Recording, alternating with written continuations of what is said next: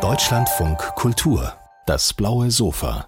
In seinem letzten vielfach ausgezeichneten Roman Patria hat sich Fernando Aramburo ja mit einem hochbrisanten Kapitel spanischer Geschichte auseinandergesetzt, mit dem ETA-Konflikt und den über einen ganzen Figurenreigen vertieft. Nun, fünf Jahre später in seinem neuen Buch ist alles ganz anders. Da fokussiert er allein auf die Welt eines Einzelnen, auf einen Mann, der sich ganz von Politik, Religion oder Ideologie abgewandt hat und mit 54 Jahren beschließt, seinem Leben ein Ende zu setzen. Bin sehr gespannt, was sie zu diesem Stoff und zu dieser Figur gebracht hat. Bienvenido hier auf dem blauen Sofa, Fernando Aramburo. Ja, vielen Dank. Schönen Tag. Herr Aramburo, Toni, Ihre Hauptfigur, ist ja ein äh, frustrierter Gymnasiallehrer für Philosophie, der mit seinem Job eigentlich schon so gut wie abgeschlossen hat. Äh, er ist äh, voller Wut auf seine Ex-Frau, auf Amalia, eine Radiomoderatorin. Und er ist äh, sehr enttäuscht von seinem Sohn, der nicht geworden ist, was er sich vorgestellt hat, nämlich Hausbesetzer. Für mich ein Mann, wie es ihn wahrscheinlich mehrere, viele gibt. Was hat Sie daran gereizt, ausgerechnet so einem Durchschnittstypen Ihren neuen Roman zu widmen? Ich glaube, es gibt viele Menschen, die sich äh, so wie mein Protagonist verhalten im Leben. Der ist ein ganz normaler Mensch mit zwei Gesichtern. Ein soziales Gesicht, da zeigt er sich als zahmer, guter Zornemann, der zur Arbeit geht, der pünktlich ist, der die Gesetze respektiert. Äh, und dann ist äh, ein, eine Person, die jeden Abend ein Geständnis niederschreibt. Und da kommt seine, seine Wahrheit da auf, ja, auf auf das Buch, das dann die, die Leser lesen werden. Mhm. Ja? Ich hatte am Anfang zwei Fragen eigentlich, die mich dazu geführt haben, dieses Buch zu schreiben. Die erste Frage, äh, die begleitet mich seit vielen Jahren und es ist, äh, wie würde unser Leben aussehen, wenn wir von, äh, vom Anfang an wüssten, wann wir sterben würden. Also die den Tag und die Uhrzeit. Stelle mir vor, dass wir bei Geburt eine Bescheinigung bekommen, wo es steht, willkommen im Leben. Sie werden bis zum 30. Februar 2077 leben.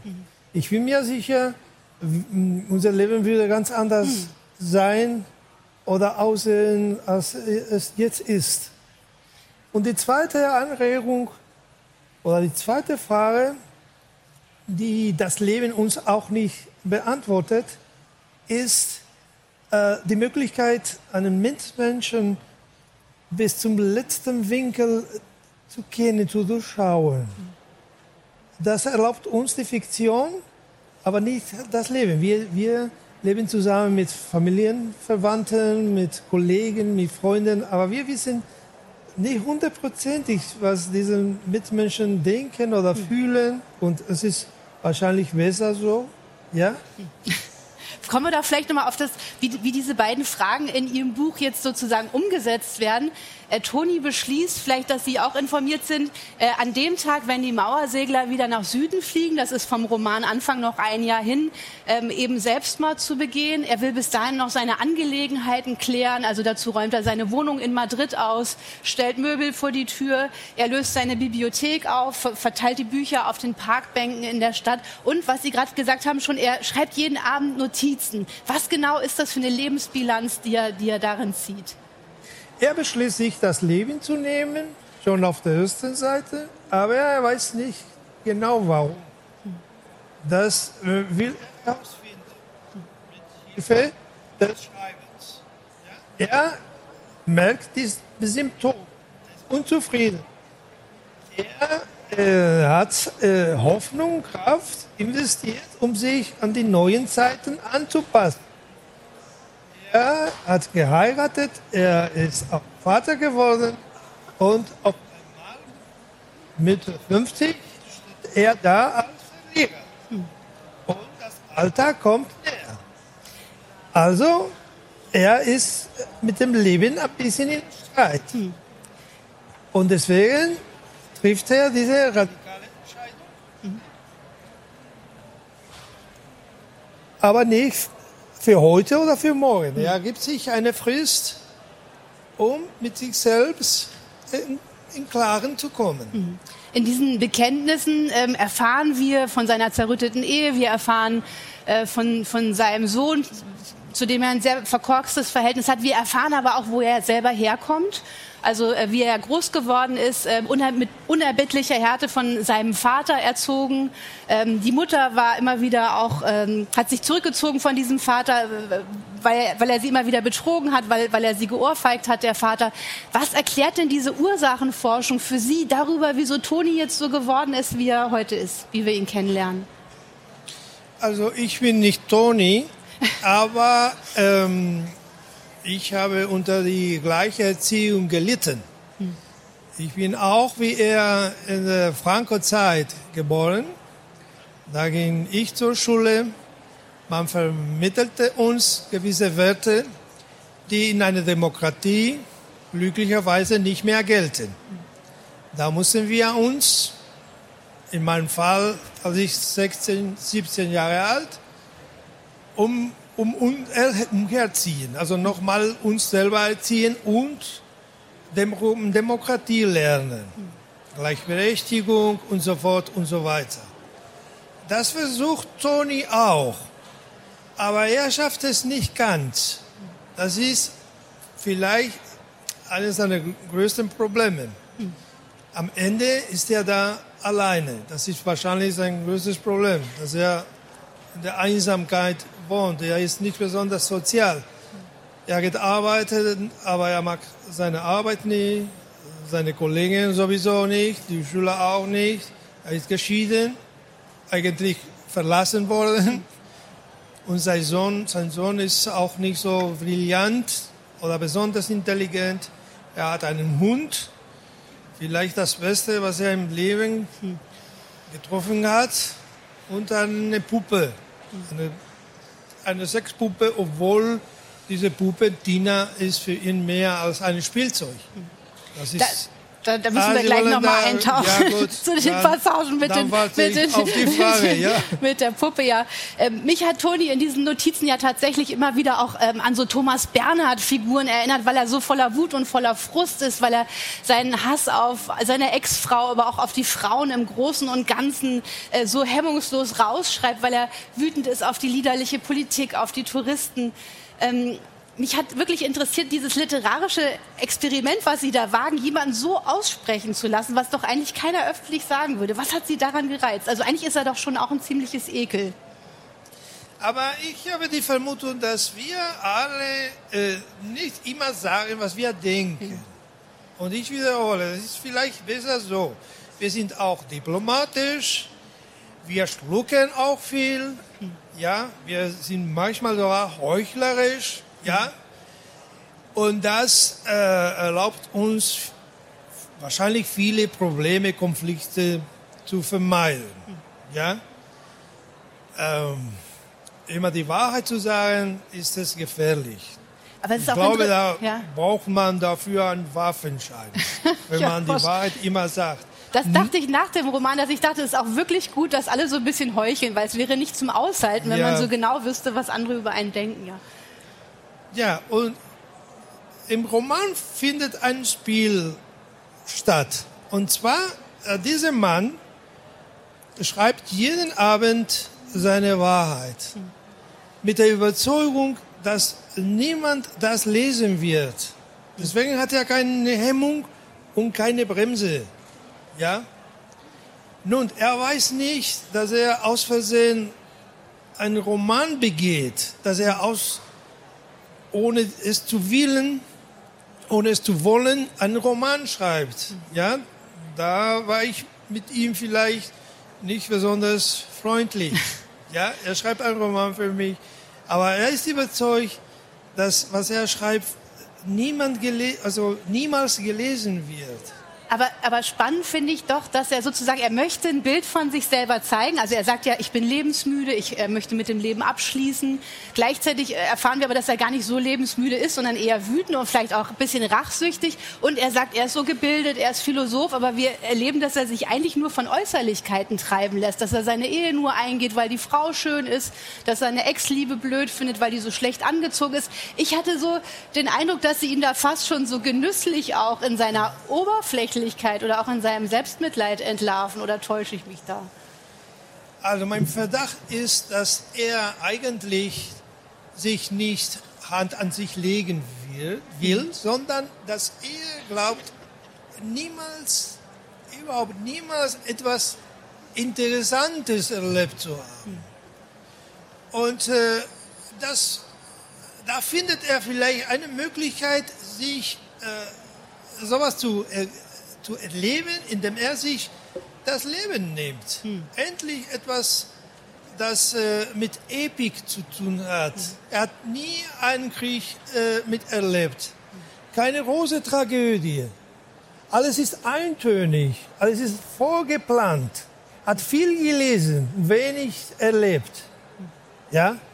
Wobei er ja Sachen auch erlebt hat, die wirklich auch so ein bisschen grenzwertig sind für uns als Leserinnen und Leser. Also wenn er zum Beispiel, er beschreibt sein erstes Mal in dem Buch, das hat er mit einem psychisch kranken Mädchen, was zu diesem Zweck von ihrem Bruder verkauft wird. Das, das sind schon so ein paar Momente, wo man den Eindruck hat, er selber nimmt es gar nicht so äh, wichtig oder so entscheidend, aber als Leser ist man fast so ein bisschen geschockt. Wie haben Sie denn äh, zu einer Haltung gefunden als Autor gegenüber dieser Figur? Er ist auch schuldig. Ja. ja. Deswegen erzählt er diese schreckliche Episode mhm. seiner Jugendzeit. Mhm. Ja? Er ist kein Heiliger. Ja. Er hat auch mitgemacht, so wie die anderen. Er macht viele Vorwürfe. Aber er weiß, dass er auch Schuld mit sich trägt. Mhm. Vielleicht müssen wir auch mal ganz wichtig sprechen über den Tonfall Ihres Romans. Äh, der meandert irgendwie zwischen äh, Ernst, äh, Ironie und aber auch so einer unterschwelligen Komik. Ähm, welche Rolle spielt der? Wie haben Sie zu diesem Tonfall gefunden? Toni selbst beschreibt ja ähm, nur in zwei Passagen ganz ernst, was ihm geschehen ist in, in, seinen beiden Abschiedsbriefen, die in diesem Buch abgedruckt sind. Ein Abschiedsbrief richtet sich an seinen Hund Pepper und der andere Abschiedsbrief an seine Sexpuppe Tina. Also vielleicht, äh, also da ist er völlig aufrichtig und voller Wärme. Äh, wie oft haben Sie da laut gelacht beim Schreiben? Also es ist, es ist ja auch alles sehr komisch. Ja, zu Hause war meine Frau vor allem ziemlich verwundert, weil auf einmal brach ich ein Gelächter aus während der Arbeit. Ja, ich habe dieses Buch mit Genuss geschrieben. Ich muss aber dazu sagen, dass äh, obwohl ich für manche Menschen oder Leute ernst aussehen, eigentlich tendiere ich ständig zu Humor. Das habe ich schon als Kind zu Hause gelernt. Weil von meinem Vater. Mein Vater war ein, ein gutmütiger Mensch, der viel Spaß hatte, die anderen zum Lachen zu bringen. Und äh, ich teile auch das. Ich mache auch das gerne, auch als ich damals äh, als Lehrer tätig war und mit Kindern gearbeitet habe. Äh, ich, es war für mich ein Genuss, wenn ich die Schüler, die, die, die Kinder, es waren junge Schüler, äh, lächelten oder lachten. Und eigentlich, wenn ich schreibe, muss ich mich bremsen. Ich tendiere sofort zu Komödie, zu Parodie, auch manchmal zu Sarkasmus, mit einer Ausnahme.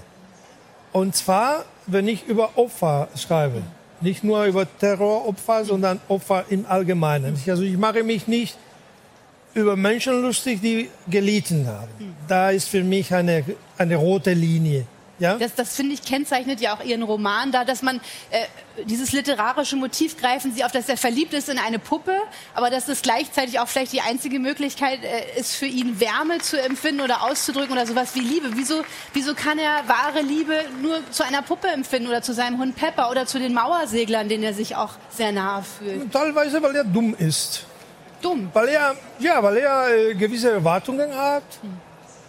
weil er äh, weil er es nicht geschafft hat, eine harmonische Ehe zu haben und weil er eigentlich die Person verlassen hat, die ihn wirklich gelebt hat und die wieder auftaucht. Die Agueda, Ja, eine alte ja, ja, Jugendliebe, ja, und die ihm eine, eine Lebenslektion erteilt.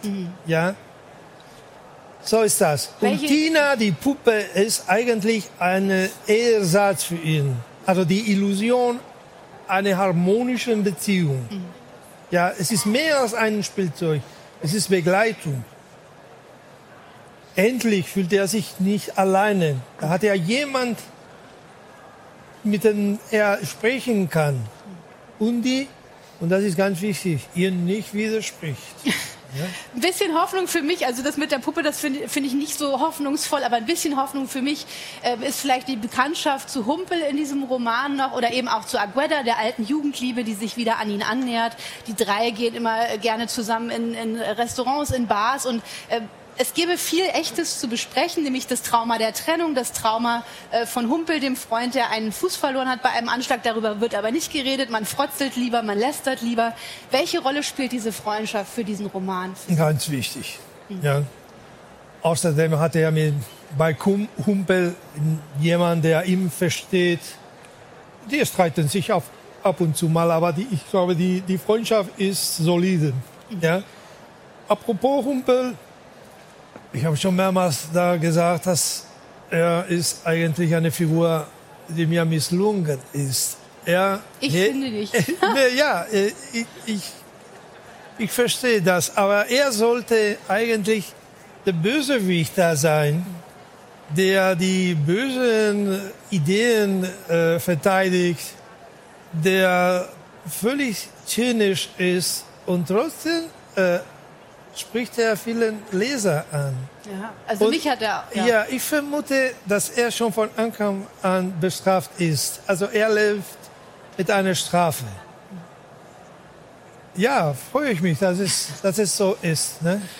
Welche Rolle Humpel spielt Agueda und was aus dem Vorhaben wird, seinem Leben ein Ende zu, zu, zu setzen? Das müssen Sie selber rausfinden. Es ist auf jeden Fall eine äh, oft bitterböse Satire und dabei doch immer noch ein Roman über einen Mann, der die Suche nach dem Glück nicht aufgibt. Herzlichen Dank Sehr fürs gerne. Gespräch, Fernando Aramburo. Gerne, sehr gerne. Dankeschön.